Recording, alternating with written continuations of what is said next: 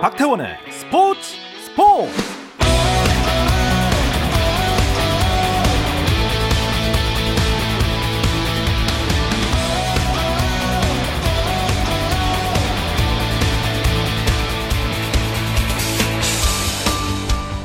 스포츠가 있는 저녁 어떠신가요? 아나운서 박태원입니다. 자, 금요일은 국내 축구 이야기 나누고 있죠. 마침 내일부터는 오랜만에 벤투호의 A매치 일정이 시작되기 때문에 오늘 더욱 이야기거리가 많은 날입니다.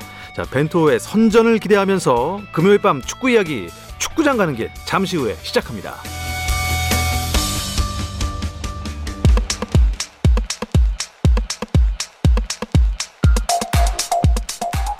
금요일 저녁에 축구 이야기 축구장 가는 길 오늘 함께할 두 분부터 소개해드리죠. 서호정 축구 전문 기자 또 월간 축구 전문지 포포투의 류청 기자와 함께합니다. 안녕하세요. 안녕하세요. 예 반갑습니다. 아 A 매치란 단어가 이렇게 어색하게 들릴 수가 없습니다. 이 얼마 만에 A 매치를 보는 거예요? 지난 3월에 요코하마에서 좀 안타까운 참패를 기록했던 벤투호인데요. 3개월 아, 만에 이제 월드컵 지역 예선으로 뭉치게 됐습니다. 하지만 경기의 비중을 따진다면은 좀 저희에게 쓰라렸던 지난 한일전보다도 이번 월드컵 2차 예선이 훨씬 더 중요한 실전이죠. 네. 네. 무려 1년 아, 8개월 만에 다시 월드컵 예선을 치르게 됐습니다. 네. 아, 말씀하신 대로 한일전의 쓰라린 패배 이후 처음 또 A매치군요. 더 잘해야겠습니다. 네, 뭐 한일전도 절대로 질 수 없는 경기지만 사실 저도 뭐 월드컵에 가는 데는 이상이 없습니다. 근데 이번에는 만약에 이번에 패하거나 뭐 비기게 된다면 월드컵으로 가는 길에 이상이 생기기 때문에 네. 아, 5일과 9일 그 13일에 있는 어, 투르크메니스탄, 스리랑카, 레바논전은 정말 잘 치러야 합니다. 네. 아, 지난주 이 시간에 어, A 대표팀 벤투호의 이름을 올린 선수들 명단을 짚어보긴 했는데 다시 한번 포지션별로 보도록 하겠습니다. 먼저 공격진을 보니까 정상빈 선수가 꼈네요. 네. 만 19세 2002년생 최근 수원 삼성에서 맹활약을 하고 있는 정상빈 선수가 김신욱, 황의조, 쟁쟁한 선배들과 함께 공격진에 뽑혔고요. 허리에는 이제 강상우, 송민규, 남태희, 정우영, 손준호, 이재성, 권창훈, 이동경, 손흥민, 황희찬이 왔습니다. 나상호 선수 뽑혔는데 부상으로 인해서 명단에서 제외됐고요. 예. 수비에는 예, 김영권 선수 어, 모처럼 또 돌아왔고 원두재, 김태환, 홍철, 박지수, 김영빈, 김민재, 이용, 김문환, 이기재가 뽑혔습니다. 골키퍼는 4명인데요. 조현우, 김승규, 김진현, 구성윤 이상입니다. 네. 어, 베스트 11에 좀 보수적이지 않습니까 벤투 감독이 예, 그, 하지만 세 경기가 이렇게 좀 다닥다닥 붙어 있다 보니 이 11을 쭉 계속 가져가진 않을 거란 말이에요. 아, 네. 그렇긴 한데 이게 또 사실 명단은 28명이 다 들어갈 수 있는 것은 아니고요. 어, 명단을 또 줄여야 되기 때문에 누가 무조건 들어간다라는 얘기는 할 수 없을 것 같습니다. 게다가 말씀하신 대로 벤투 감독이 이제 보수적인 감독이기 때문에 네. 어, 새로 선발되거나 아니면 경험이 없는 선수들은 아예 명단 자체에 경기 명단 자체에 안 들어갈 수도 있기 아, 때문에 아, 아직 있어요. 변수가 좀 남아 있습니다. 오, 저는 그 메탄 소년단이라고 하지 않습니까? 정상빈 선수의 좀 데뷔전을 좀 보고 싶었는데 이 가능할까요? 어, 저는 약간 이 정상빈 선수 최근 흐름을 감 감안하면은 음. 어, 벤투 감독이 단순하게 어떤 28명의 멤버를 구성하기 위해서만은 부른 것 같지는 않아요. 박건하 감독하고 제가 인, 그 전화 인터뷰를 했는데 박건하 감독이 그런 얘기를 하더라고요. 사람들이 뭐 상빈이가 가서 경험을 쌓고 올 거라고 이제 단정할 수도 있지만은 최근에 컨디션만 놓고 본다면 가서 사고를 칠 수도 있다. 음. 어, 이런 어린 선수는 오히려 큰 경기에서 갑자기 두각을 나타내는 경우가 있으니까 한번 기대를 해도 좋을 것 같다고 얘기를 했습니다. 그 정도로 만약에 출전한다면 그냥 전반에 슛 그냥 선제골 이럴 수도 있단 말이죠. 어 그리고 이기재 선수의 출전 여부와 활약이 또 기대가 됩니다. 사실 이기재 선수가 포지션은 사실 풀백이 아니라 포백에 있는 왼쪽 수비수가 아니라 그 쓰리백에 있는 왼쪽 측면 윙백이기 때문에 네. 포지션은 살짝 다르긴 한데 벤투 감독도 워낙 이제 기술이 좋고 어, 전술이 좀 변화하느라도 어, 전혀 문제 없이 소화할 수 있을 것이다라는 얘기를 했거든요.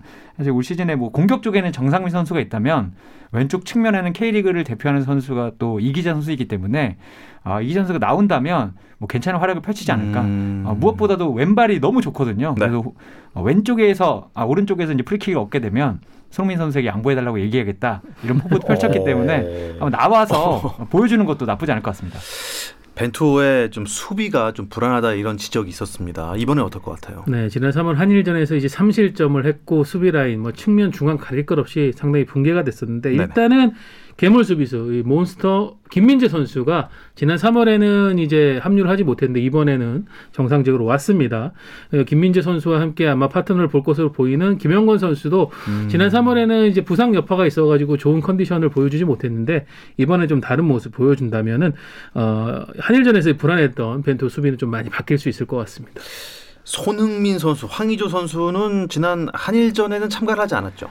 네, 그 당시에는 이제 차출이 좀 어려운 상황이었었고요. 왜냐하면 네. 이 선수들이 리그를 지속하고 있었는데 네. 아, 돌아가게 되면 또 이 자가 격리를 해야 되는지라 그때는 부르지 않았었습니다. 근데 이 두 선수가 축구는 골을 넣어야 되는 경기인데 지금 한국 대표팀 뭐 유럽에서도 알아주는 이제 스트라이커들이기 때문에 네. 이두 선수가 나온다는 것은 분명 벤투호의 상당한 호재로 보입니다. 네.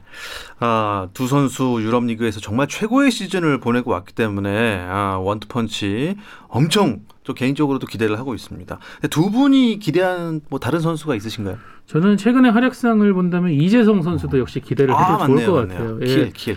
독일 네. 이부 리그죠. 어, 분데스리가 2에서 이제 맹활약을 하고 팀은 아쉽게 이제 승격은 하지 못했지만은 승강 플레이오프에서도 일부 리그 팀을 맞아서 어, 자신의 확실한 경쟁력을 보여줬고 지금 이제 어, 분데스리가 일부 리그 어, 독일 일부 리그 그리고 프리미어 리그 지금 진출 얘기가 계속 나오고 있거든요. 네. 그래서 이재성 선수의 컨디션이 아마 또 벤투 감독에게는 좋은 어, 도움을 줄 것 같습니다. 유청 기자님. 저는 오랜만에 온 김신욱 선수가 좀 기대가 되는데 물론 황희조 선수도 있고 성민 선수도 있어서 선발로 나설 것인가에 대해서는 좀 의문이 있지만 김신욱 선수는 이제 특징이 뚜렷한 선수잖아요. 어, 벤투 감독도 오랜만에 부른 건 아시아 지역에서는 분명히 통할 만한 실력을 가지고 특징을 가졌기 때문에 높이가 일단 네. 예. 이 선수가 나오면 또 경기 장악력이 달라지고 맞습니다. 상대 수비수들이 틈을 내줄 수밖에 없게 되니까 이 선수가 나왔을 때 활약도 좀 기대하고 있습니다. 음, 이렇게 유청 기자가 김신욱 선수 얘기하는 거 보니 음, 벤투호 결전의 날이 내일인데 뭐 어떤 훈련을 중점적으로 연습을 했을까요? 솔직히 말씀드릴까요? 네. 전혀 모릅니다. 아, 전혀 모릅니까? 전혀 모르는 게 지금 현재 취재가 되지 않고 있습니다. 예, 아~ 코로나 아, 상황으로 예. 인해 가지고 어, 대표팀이 훈련을 하고 있는 파주 NFC에 출입도 할 수가 없어요. 예년 같았으면은 그래도 어떤 기자회견이나 가벼운 훈련 초반 상황을 이제 노, 그 공개하는 것 정도는 이루어졌는데 어, 이제 최근 며칠 전에 있었던 open training 행사라고 해가지고 정말 선수들 기본적인 아, conditioning 훈련을 하는 것만 대중에게 공개가 됐고 취재진에게도 일체 공개가 되지 않고 있습니다. 그래서 음. 방역을 위한 어, 대한축구협회 아무래도 결단이고 그러다 보니까 선수들의 사전 인터뷰도 새로운 형태. 그러니까 유튜브의 일부 공개로만 이제 접촉할 수 있는 그런 링크를 취재진에게 보내주고요. 그곳에 이제 취재진들이 접속을 해서 어, 질문을 댓글로 달면은 선수가 거기에 대해서 답변을 하는 새로운 방식으로 지금 취재가 이루어지고 있습니다. 네. 참 솔직한 답변 고맙습니다. 어, 네. 전혀 지금 공영방송이니까는 예, 취재진이 예. 접근조차 어려운 상황이라고 하는데 그래도 어느 정도 좀 예상은 해볼 수 있는 상황입니다. 이 투르크메니스탄전이 이제 첫 번째 경기죠. 네, 투르크메니스탄 첫 번째인데 말씀하신 대로 예상을 좀 해보자면 당연히 한국을 상대로는 게다가 이제 한국이 홈 아니겠습니까? 어, 그렇기 때문에 이제 모든 팀들이 내려앉을 것이고 밀집 수비를 파괴하는 법에 대한 훈련을 많이 했을 거라고 볼 수밖에 음... 없을 것 같습니다. 사실 그 부분에 대한 그 고민이 있었기 때문에 김신욱 선수 부른 것으로 보이고요. 아마 어, 뭐 짧은 패스로 뚫어내는 방법 아니면 김시룩 선수를 이용해서 어, 고공전을 이용하는 방법 이런 것들을 차분히 좀 살펴봤을 것 같습니다. 네. 이 북한이 월드컵에 나가지 않겠다라고 선언을 해버리는 바람에 북한전 승패가 다 지워져 버렸잖아요. 좀 우리가 지금 유리한 입장이 된 거죠. 네. 어, 그 전까지는 조 2위였습니다만은 북한전 결과가 모두 이제 삭제되면서 오히려 조 1위로 지금 올라갔습니다. 어, 득실차 다득점에서 우리가 크게 에, 레바논에 앞서고 있거든요. 그러다 보니까는 지금 조 1위고 그러니까 이 세 경기를 모두 승리하면 당연히 올라가는데 네. 어, 트루크메니스탄과 스리랑카를 잡고 레바논과 이제 무승부를 기록해도 자연스럽게 올라갈 수 있는 그런 상황이 된 거죠. 음, 그, 만약에 진다면요? 어, 그럼 생각하기 싫은 결과가 이루어지는데. 어, 한 팀이라도요? 사실 2차 예선의 1위만, 어, 바로 그 최종 예선으로 가게 되고 2위는 또 다른 조 2위들하고 그 순위를 따져야 됩니다. 아, 또 그래야 당연히, 됩니까? 물론 이제 한국이 뭐 그럴 일은 없겠지만 2위가 된다고 해도 승점 대결에서 다른 팀 2위를 넘어설 수 있겠지만 그런 경우의 수를 배제하려면 음. 뭐 비기는 것 정도로 부족하고 무조건 이겨야 됩니다. 다 뭔가 좀 보여줘야 되는군요. 네. 예, 결과를 무조건 내야 됩니다. 당연히 뭐 베스트 전력으로 가겠요, 가겠네요.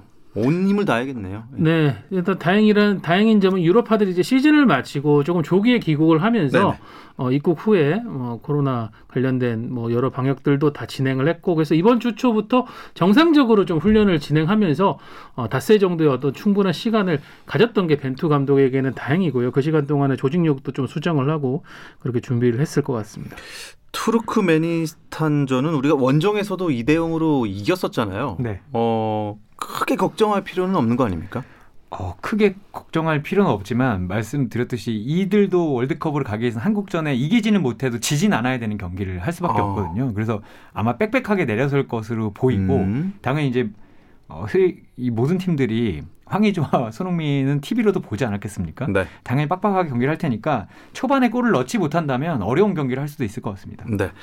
투르크메니스탄전에 이어서 어, 스리랑카, 레바논 경기도 모두 우리나라에서 하는 거죠. 네. 우리도 이제 스리랑카 레바논과의 경기가 이제 4일 간격으로 진행이 되고 스리랑카, 레바논, 투르크메니스탄 이들도 경기를 치러야 되는데 아, 이번에 한국에서 이 월드컵 2차 예선을 모두 유치하면서 네. 고양 종합운동장에서 진행이 되게 됐습니다. 그러면서 어떻게 보면 방역이 조금 더 우리에게는 중요한 과제가 됐고요.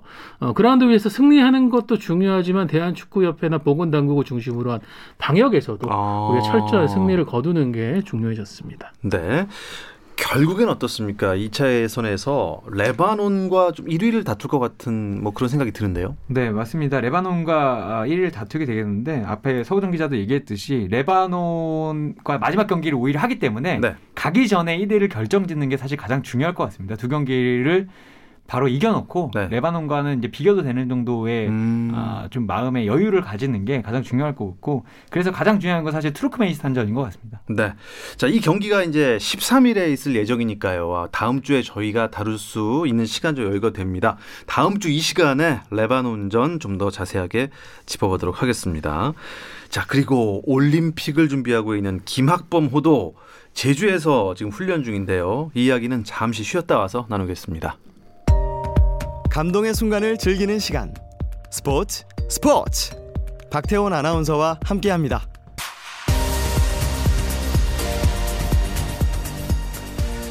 금요일 밤의 축구 이야기 축구장 가는 길 듣고 계십니다. 월간 축구 전문지 포포투의 류청 기자 그리고 서호정 축구 전문 기자와 함께하고 있습니다. 이 두 분을 줄여서 저희는 서류 커플이라고 부릅니다. 서류를 잘 챙겨 와야 되는데 두 사람 다 지금 그냥 네. 모바일로 아, 네, 준비를 하고 있습니다. 최첨단이지 않습니까? 네. 예, paperless로 가는 거죠. 뭐 어, 우리 김학범호도 이제 훈련에 돌입했죠. 네.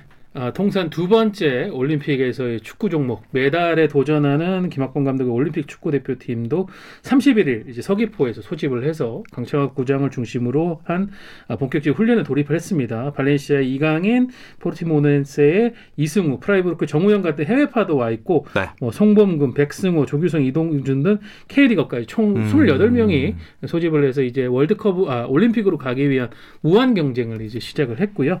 그간 A 대표팀에 주로 뽑혔던 이강인 선수가 이제 김학범호에 완벽하게 합류한 것이 역시 가장 눈에 띕니다. 네.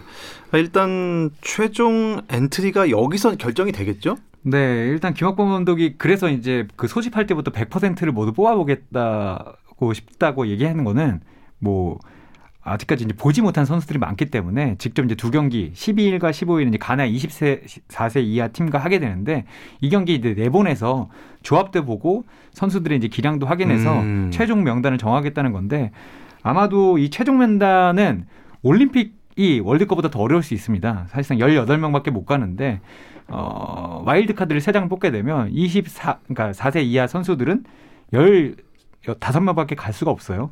그래서 아마 2대 1의 경쟁. 아. 올림픽보다 그러니까 월드컵보다 올림픽 가는 게 지금 더 어려운 상황입니다. 아, 올림픽 대표팀으로 뽑히는 게 지금 더 확률이 떨어지네요. 네. 오, 엄청나게 열심히 경기를 해야겠습니다.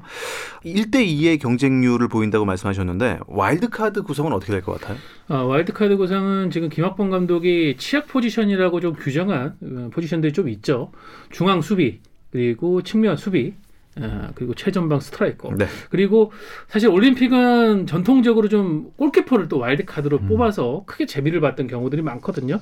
2012년 런던 올림픽에 정성룡 선수가 굉장히 대표적이었는데 음, 그 부분도 맞네. 좀 고민을 해야 되겠고 결국은 이번에 소집을 해서 훈련을 진행을 하고 가나와 두 차례 이제 서귀포에서 어, 평가전을 치르는 과정에서 그 취약 포지션이 과연 어떤 다른 선수들의 분발로 인해 가지고 어느 정도 커버가 됐느냐 네. 그렇다면 이제 와일드 카드를 좀 다른 포지션에 효율적으로 쓸 수가 있을 거고요. 네. 그 부분에서 역시 문제가 드러난다고 하면은 지금 김학범 감독이 고민하고 있는 아홉 명의 지금 와일드 카드 후보군들이 아, 지금 나와 있는 상태인데 거기서 어떤 선택을 해야 될 것 같습니다. 음, 그러니까 가나와의 평가전에서는 어떤 것들을 뭐 중점적으로 살피게 될까요? 구체적으로? 어, 물론 질려고 하는 경기는 없지만 서우준 기자도 얘기했듯이 취약 포지션의 선수들이 아, 자신의 기준을 만족시키느냐 어디가 오히려 더 약한가를 보지 않을까 좀 싶습니다. 왜냐하면 어, 네. 뭐 강한 선수들이 이미 잘 알고 있고 김학범 감독도 사실 엔트리를 정할 때 위에부터 정하지 않겠습니까? 이미 이제 명단에 위에 있는 선수들보다는 데려갈까 데려가지 않을까 이 포지션은 와일드 카드를 쓸까 아, 그냥 선수들을 쓸까 이런 걸 음. 고민하게 되는데 아마도 어, 물론 이기려고 하겠지만 어떤 선수들 조합을 보면서 누구를 데려갈지 말아야 될지 그걸 좀 결정할 것 같습니다. 와일드 카드로 거론되는 선수들 어떤 선수들이 있습니까? 어, 지금 뭐 손흥민, 황의조, 김민재, 뭐 박지수 강상국 또 골키퍼진에도 지금 뭐 조현우 선수 등 음. 어, 좀 전체 전반적인 포지션에 대해서 일단은 김학봉 감독이 후보군을 정해놨다고 합니다. 그래서 실질적으로 그 중에서 코로나 백신 주사를 맞으면서 네. 올림픽 참가를 준비한 선수들도 어느 정도 확인이 됐고요. 어, 뭐 유로파 같은 경우에는 조금 어려운 부분도 있을 수 있어요. 소속팀과의 차출에 대한 협의가 굉장히 음. 중요하기 때문에요. 그 부분까지 이뤄진 절, 질 경우에 네. 뭐 예를 들면 황희조 선수나 손흥민 선수도 합류할 수 있을 것 같습니다. 오. 그렇게까지 와일드카드 생각을 하고 있다니 참 올림픽에 거는 기대와 목표도 김학범 호 자체가 굉장히 강한 것 같아요. 김학범 감독은 어, 거의 우승, 무조건 메달이라는 목표를 가지고 있기 때문에 네. 상당히 열심히 준비를 해왔고 뭐 A 대표팀도 중요한 상황이지만 계속해서 차출에 협조해달라고 얘기했던 거는 그만큼 이 선수들에 대한 가능성도 받고 자신들이 꿈을 크게 가지고 있기 때문인 것 같습니다. 음. 올림픽에서 축구에서 금메달을 만약에 딴다면 와 이거 상상만 해도 너무 신나고 어메이징한 뉴스가 될 것 같습니다. 아, 이렇게 A매치 기간이라고 하죠. 두 대표팀이 훈련하고 경기를 하게 돼서 K리그 1은 뭐 휴식기에 들어갔다 이렇게 말씀을 드렸는데 어, 일요일에 경기가 예정돼 있습니다. 이게 어떤 경기죠? 네, 지난 5월에 이제 어, FC 서울과 FC 서울에서 이제 코로나 확진자가 발생을 했습니다. 그러면서 당시 이제 경기를 치렀던 성남 FC까지 두 팀이 2주 동안 어, 자가격리를 하게 됐죠. 네. 그렇게 되면서 경기를 진행하지 못하면서 수년된 경기들을 지금 휴식기에 일단 치르게 됐습니다. 그래서 이번 일요일에 어, 전, 어, 성남과 전북이 경기를 갖고요. 그리고 대구와 서울이 또 경기를 음... 갖게 됩니다. 글쎄요 대표팀 차출이 좀 변수가 될 만하지 않을까요? 어 일단 전북이 이제 백승호 선수도 내주게 됐고 이제 송봉근 선수도 이제 차출이 됐기 때문에 네네. 최근에 분위기가 좋지 않은데 좀 어려울 것 같고요. 그리고 대구는 최근에 이제 브레이크 없는 활약을 펼치고 있는데 올림픽 대표팀에 뭐 정승원 선수를 비롯해서 수비진에 있는 뭐 김재호 선수 이런 선수들이 많이 갔어요. 그래서 이 두 팀이 조금 어려울 것 같고 서울도 경기력이 상당히 좋지 않는데 공격진의 한 축을 구성하는 조용국 선수가 또 올림픽 대표팀에 갔기 때문에 어, 많은 팀들이 좀 힘들할 것 같은데 그나마 이제 성남이 상대적으로는 좋지만 그래도 뭐 누가 낫다 이렇게 말하기는 음. 좀 어려울 것 같습니다. 네. 근데 지금 네. 약간 조정이 돼가지고 네. 음. 올림픽 대표팀 같은 경우 일단 이때 경기가 없는 상황이기 때문에 음. 음. 경기 하루 전날 올림픽 대표팀에 차출된 선수들 소속팀에 돌아가서 어. 예, 경기를 치르고 복귀를 하고 A 대표팀 선수들은 해당이 되지 않습니다. 그렇죠. 그러다 보니까 A 대표팀에 차출된 선수가 좀 있는 팀들이 음. 예, 힘들겠죠. 힘들 수도 있다. 그 중에서 전북 얘기를 좀 해볼게요. 전북의 부진을 좀 짚어주시기 바랍니다. 그 왜 이런 겁니까? 전북이 뭐 최근에 이제 일곱 경기 연승 무승이고 지난 경기를 제가 이제 지켜봤는데 경기가 끝나기 전까지도 4연패로 가는 분위기였는데 쿠니모토 선수가 정말 종료 직전에 동점골을 넣었거든요. 사실 전북 걱정은 무의미하다고 해야 되지만 아직 뭐 전북이 경기를 좀 덜 치렀어요. 다른 팀들에 비해서. 그럼에도 불구하고 전북 걱정이 필요한 시점인 것 같습니다. 어, 확실히. 전북 걱정을 하게 될 정도라니 이게 참 문제가 심각해 보입니다. 아, 일단 어디에 문제가 있다고 생각하세요? 어, 전체적인 팀의 활력이나 기동력에 대한 지적들이 가장 많은 것 같아요. 전북이 지금 평균 연령, 스쿼드의 평균 연령이 K리그에서 가장 높은 팀입니다. 아, 실제로 봐도 뭐 수비 라인에도 이용, 홍정우, 뭐 최보경, 최철순 등 지금 30대 초중반의 선수들이 주전이란 말이죠. 그러다 보니까 이 선수들이 최근에 축구의 흐름이라는 게 공격에서 수비로 전환되는 속도가 굉장히 빨라지고 있는데 여기에 이제 대응하지 못하는 문제가 발생하고 있다고 하고요. 특히 그렇게 되면서 선제골을 계속 허용하는 아, 패턴들이 나왔어요. 네. 뭐 강원전도 그랬었고 제주전도 그랬었고 가장 최근에 있었던 인천전 그 사이에 이제 수원, 울산, 대구전 3연패도 마찬가지였었고 선제골을 내주면서 끌려가는 경기를 하다 보니까 팀이 정상적인 경기 운영을 할 수가 없게 되고 그러다 보니까 후반에는 또 체력 저하까지 오게 되고 점점 뭐 어떻게 보면 표현이 그렇지만 개미지옥에 빠지게 되는 아. 그런 팀 경기 경기 운영 패턴이 나오고 있습니다. 예. 그 김상식 감독도 어, 선수들의 고령화는 뭐 예의주시하고 있다 이런 얘기를 하더라고요. 네, 말씀하셨듯이 지금 주전 선수 평균 연령이 30세인데 어쨌든 그 지금 경쟁을 벌이고 있는 울산과 수원은 평균 연령이 27세 정도예요. 음. 사실 평균 연령이 27세지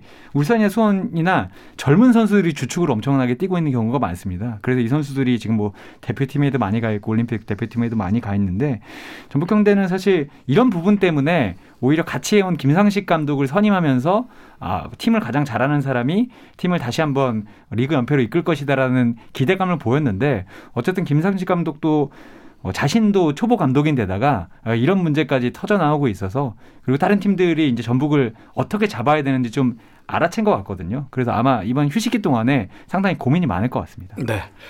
음, 6월 휴식기가 그 어느 팀보다도 중요한 게 전북이겠네요. 일단 그 휴식기 동안에 선수 보강도 좀 진행을 해야 되겠고요. 실제로 지금 벌써부터 선수 영입이 거의 결정이 됐습니다. 네. 아, 태국 국가대표이자 어, 태국 리그 최고 클럽인 브리람 유나이티드의 왼쪽 측면 수비수 사사락 하이프라콘이라는 굉장히 젊은 선수를 영입을 했는데요. 일단 6개월 단기 임대고 어. 향후 상황에 따라서 완전 이적까지 가능한데 네. 지금 뭐 2부 리그 K리그 2긴 하지만은 그 신태용 감독이 이끄는 인도네시아 대표팀의 아스나위 선수가 와서 상당히 센세이션을 일으켰거든요. 최근에 동남아 축구의 수준이 올라가고 있는데 전북이 지금 왼쪽 측면 수비를 겨울에도 보강을 못 해가지고 골치가 굉장히 아팠어요. 이 사사락 선수의 활약이 조금은 메워주지 않을까 기대가 되고 그 외에도 한 두 명의 선수 정도를 더 보강하려고 하는 그런 움직임도 있습니다. 그리고 시즌 도중에 합류한 백승호 선수의 활약도 좀 더해져서 시너지 효과를 내야 되지 음. 않나. 음. 그런 생각이 듭니다. 자, 네, 백승호 선수는 지금 A 대표팀에 차출이 되어 있기 때문에 전북에 또 얼마만한 도움을 앞으로 주게 될지는 모르겠는데요. 어, 이렇게 좀 예, 삼박자를 이렇게 딱딱 맞춰갖고 전북스러운 또 어, 성적을 냈으면 하는 바람이 있습니다. 아, 얘기 나온 김에요. 어, 지금 K리그 1 팀 순위 한번 짚어주시죠. 네, 일단 뭐 팀에 따라서는 열뭐 일곱 경기부터 열아홉 경기까지 치렀는데요. 어, 울산이 1위인 것을 제외하면 조금 의외인 순위입니다. 2위가 수원이고요. 네. 3위가 대구, 4위가 전북, 5위가 포항, 6위가 제주, 7위가 수원 FC, 8위가 인천 유나이티드, 9위가 강원, 10위가 성남, 11위가 서울, 12위가 광주입니다. 어, 광주는 최하위에서 지금 몇 주 연속으로 보고 있는 것 같은데 이 광주의 문제점은 뭐라고 생각하세요? 어, 광주도 역시 올 시즌 이제 새로운 감독 사령탑 김호영 감독 체제로 왔는데 어, 과정과 내용은 좋은 팀인데 어. 최전방에서 이제 마무리를 지어주는 부분이 역시 가장 중요하지 않겠습니까? 네. 지난 2년 반 동안은 펠리페라는 이제 걸출한 브라질 공격수가 해결해줬는데 지금은 펠리페 선수가 부상도 있고 어, 또 뭐 중국 이적설 등 여러 가지 문제가 있으면서 뭔가 경기에 집중하지 못하는 모습들이 이어지고 있어요. 그러면서 그 대체를 찾지 못하면서 음. 힘든 상황을 보내고 있습니다. 광주의 문제는 일단 해결사를 찾아라인 것 같고요. 어, 그 위로도 이제 어, 서울과 성남, 강원, 인천까지 좀 빽빽하게 점수 어, 점수차가 있습니다. K리그 2 경기 일정은 뭐 대표팀이랑 상관없이 계속 되는 거죠. 네. 6월 5일과 6월 6일에 이제 15라운드 경기를 하게 되고요. 아, 일단 6월 5일에 전남과 서울 이랜드 어, 부산과 경남, 부천과 충남 아산이 붙고요. 6월 6일에 대전 하나 시티즌과 안양, 김천 상무와 안산이 음. 맞붙습니다. 제가 이 말씀을 해드렸냐면 일단 K리그 2에서는 승격을 해야 되고 K리그 1에서는 떨어지면 안 되잖아요. 이 승강이 분명히 있을 텐데 어, 지금 어떤 상황입니까? 어떤 팀이 올라갈 가능성이 있는 거예요? 근데 K리그 2는 네. 정말 이게 예측이 불가능한 아, 게 불가능합니까? 지금 1위 대전이 24점입니다. 아, 근데 8위 서울이 17점이에요. 7점밖에 차이가 나지 않거든요. 네. 아직 시즌의 절반도 소화하지 않은 상황입니다. 그러다 보니까 이 정도 승점 차는 한 2연승 정도 되면은 금방 좁힐 아, 수가 있어요. 뒤집어질 수도 있고. 네. 1위부터 8위까지가 사실상 아직도 승격에 대한 그걸 놓고 경쟁을 하고 있는 음. 어, 상황이라고 할 수 있는 거죠. 그래서 매 경기 보면은 잡히고 물리고 서로가 막 바지끄댕이를 잡으면서 올라가려고 하는 어, 그런 상황들이 이어지고 있기 때문에 K리그 2야말로 정말 여기가 지옥이다. 아. 예, 그런 얘기가 나오고 있습니다. 사실 근데 이 팀들 간의 성적이 빽빽할수록 촘촘할수록 보는 사람들은 재밌잖아요. 보는 사람들 재밌죠. 사실 지난 시즌에도 제주와 수원 FC가 엄청난 승격 경쟁을 펼쳤거든요. 어마어마했죠. 그래서 네. 뭐 역대급이다 했는데 그때는 이제 두 팀 혹은 세 팀이었다면 지금은 소호준 기자 말한 것처럼 1위부터 8위까지가 모두 승격할 수 있는 상황이고요. 각축장입니까? 네. 그래서 이번에 이제 휴식기 동안에도 몇번 네. 엎치락 뒤치락 할 수 있는 상황이기 때문에 앞으로 상당히 재밌을 것 같습니다. 그렇다면 토요일 경기, 일요일 경기 그 관전 포인트 하나씩만 짚어주시죠. 네, 저는 어, 일요일 6월 6일에 열리는